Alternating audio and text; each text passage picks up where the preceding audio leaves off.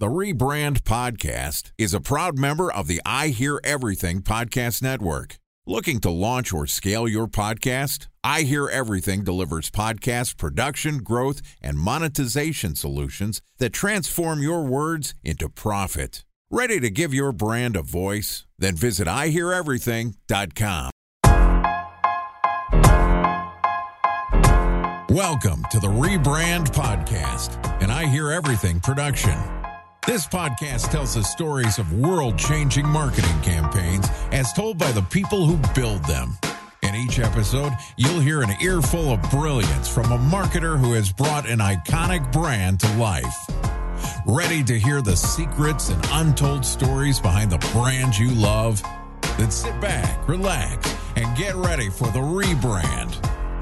Here's the host of the Rebrand Podcast, the CEO of the Harkey Group, Scott Harkey.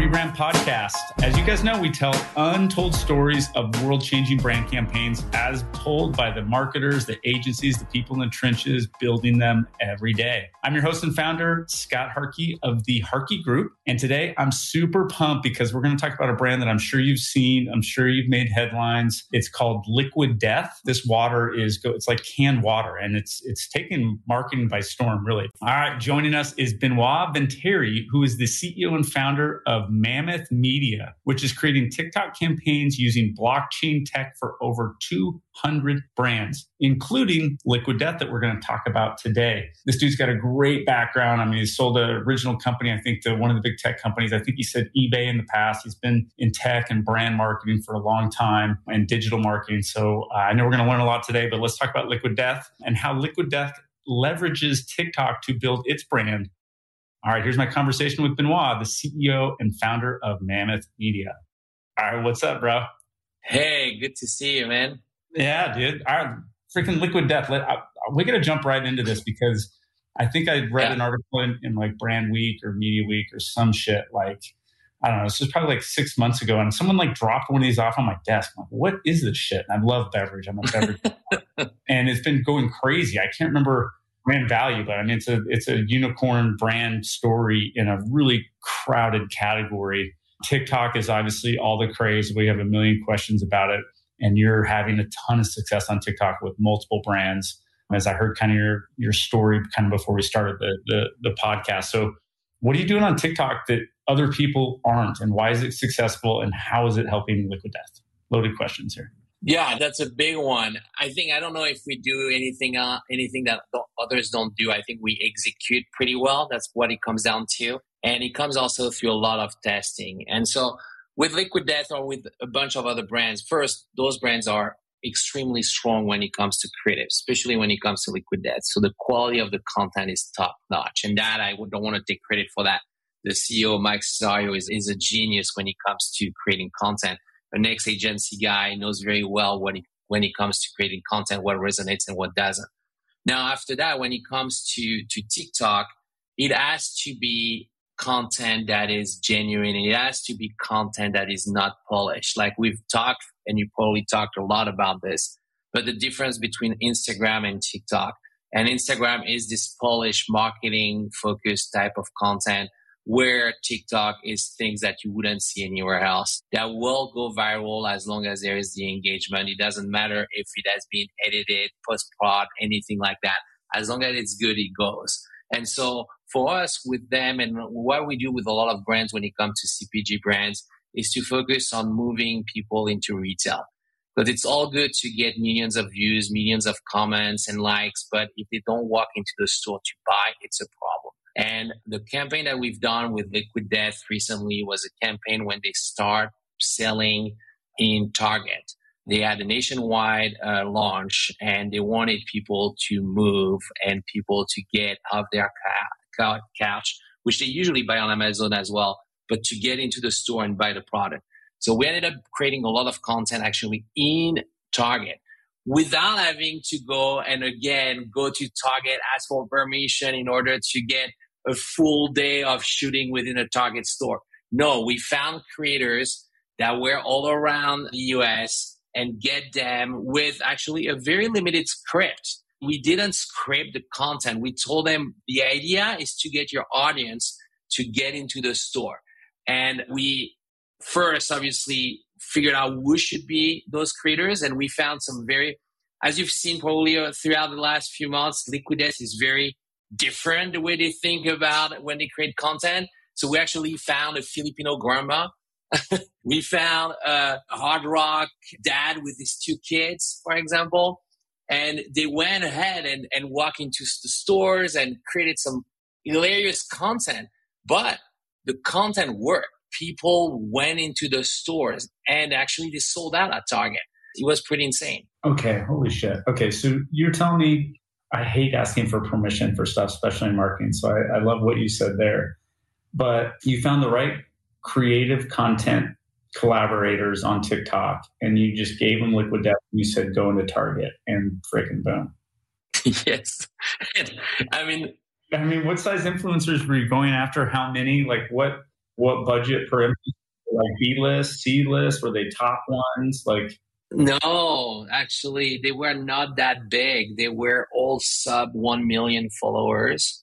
And what worked really well is first the quality of the content drove views, and then we after that did some targeted boosting, so targeted uh, media buying behind the video on very specific DMAs where we wanted to move the product, uh, especially in those areas. So the creators, we didn't focus on size of creators, which I think is a very important thing to keep in mind as a marketer. You have some great tools on TikTok where you can amplify the content. And what matters is the, in my opinion, the quality of the content matters a lot more than the size of the audience because you can always actually really amplify that content if the content is good where the opposite is not true. And so with those with those few creators, we went actually I think with five creators total, so not a lot.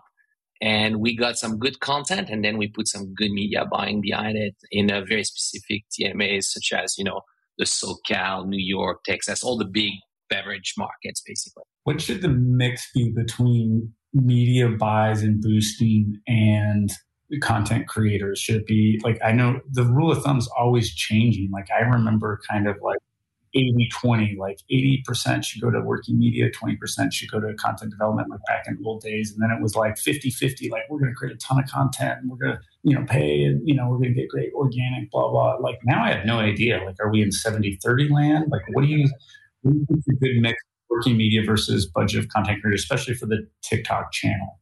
I've seen that evolving quite a bit. Actually, I've seen it the other way around where I saw a lot of people focusing on, I would say, content creation, but leading and leaning on big creators. So the cost of content creation was very high because they were obviously asking them to post on their channel, which means high cost of content. Now I've seen I'm seeing brands shifting that. So at that point, we were at about 70 content creation, 30 media, right?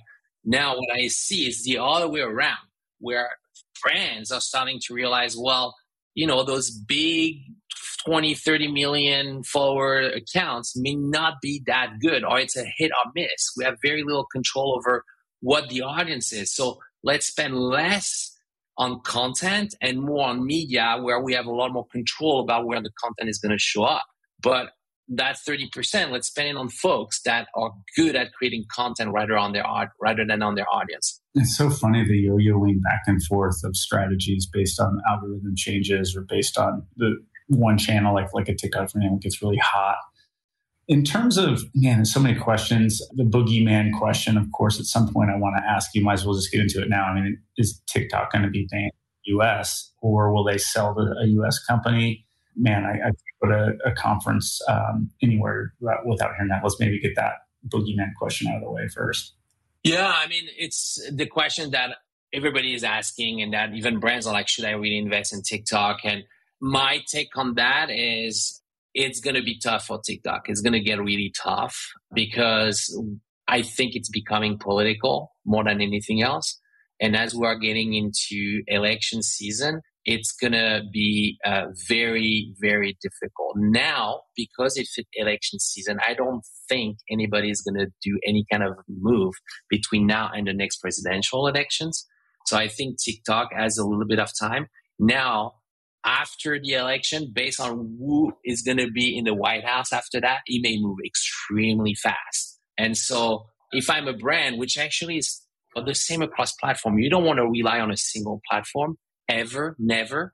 And we've seen that problem before where everybody was so heavy on Facebook and then the CPM start rising and the, the your CAC start exploding and you're like, well, what am I doing now? So I think it's always good to expect that the platform you're on may not work in a year from now, right? So if you're a brand, you want to tackle TikTok now, you want to leverage TikTok now, but also you want to think of what is out there, right? So I don't know if you heard, but there's this new platform that actually ByteDance just launched about maybe like a month ago called Lemon8, right? And Lemon8 is you look at Instagram plus TikTok plus Pinterest all together, that becomes Lemon8. And ByteDance launched that very quietly about a month ago. Who launched that? ByteDance, the owner of TikTok. Mm, interesting. The other thing you said earlier, sorry to cut you off, uh, I mean whether it's been Truth Social or House Party, you know, there's MySpace. I mean, we've seen some hit, some not hit. Do you think, and one thing you said that really stuck out to me was about how in TikTok you want, of course, more natural, organic looking content, like not highly produced. And I remember that was the case with Instagram back in the day, where we basically said the same thing about Instagram. And now it is, I believe, too, a little bit more of a polished platform, especially photography, but certainly with brand videos or even, you know, videos in general. And I've even seen, and I feel like I've at least seen a resurgence of highly produced brand content but TikTok is certainly still organic. Will that change? Is this a thing where we see it starts that way, and then as it, as the platform matures, we get into more produced content? Or I mean, TikTok is certainly. I feel like it's it's had different seasons where it was like big time, like you know the teeny bopper dance shit, and then it like it changed. Um, and now it's certainly at scale. What's TikTok going to do? Twenty billion in, in ad revenue or something this year, uh, or something like that is it a maturity of platform thing on type of content? Is TikTok still the boom or bust kind of take your shot and see if you can get lots of views going? How should we be thinking of this medium? I think you're bringing a really good point. The fact that when Instagram started, it was very similar, but I think it evolves with two things. It evolves first with the amount of brand dollars coming in. And when you get a marketer on the platform, a marketer is very careful about their own brand. So the more polished the content is, the better the brand manager feels, right? So as you bring all those dollars in, that's where the brand content is going to basically lean towards. Then the second thing is the platform itself. How do you create content and what is the algorithm of that platform giving more eyeballs to or not? And Instagram, for a lot of different reasons, I've seen more engagement with more polished content where TikTok is making a point to make sure that the content is not polished because they don't want to be Instagram. They want to get the genuine content to rise. And so a lot of things like I'm watching the algo on a daily basis about looking at what videos work and what videos don't work. A big thing is videos that you create within TikTok compared to a video that you upload on TikTok. And the, the videos that is creating within TikTok will always perform a lot better than the video being uploaded. So they are, when you create within TikTok, obviously you cannot get the same feel as a video that you create on really nice cameras and you spend hours in post production. So the platform itself, I think, is still when enforcing that on the on TikTok where the content cannot be extremely polished, or you won't get the engagement that you would expect from that platform. Wow, that's that's a fascinating insight that I hope we all took notes on. I know I really I learned right away on that. I didn't know that. Like most of my personal content, as an example, on TikTok is produced, and I just put on there. Like I don't, I don't even do anything in there, right? and all. But what's interesting about TikTok too is you can obviously buy impressions, and they look like they could be organically driven. I think is a big secret to their $20 billion in, in ad sales. And as, as, a, as a channel, it's completely underrated as an ad platform because you can create the exact content you want and buy the eyeballs you want. Man, there's so many questions within Instagram. I, I love it, but I didn't know your, the algorithm places more priority on the content you create with the app. I think that's freaking genius. It's that and it's the sound. It's a lot of things that are very unique that you're not used on any other platform. Usually you make sure that your content is in line with your brand, you upload it, and you, you kind of hope for the best on top of the media buying that you're going to push behind. On TikTok, you have so many levers and you have access to a lot of data, which also I think it's very underrated. People, brand managers, or agencies don't spend enough time in TikTok data. There's a lot of data that you can access that will tell you, or if you are data driven, you can post 10 posts with A B split test each post and look at the impact on view through, look at the impact on overall engagement, look at the impact on when does he get the most views in the morning, during the day, at night. There's so much that you can be able to build correlation between the content and the impact that you can learn very, very fast what works and what doesn't work for your brand. And a lot of people don't think that way. They just, a lot of people, a lot of brands I work with was like, well, no, TikTok doesn't work.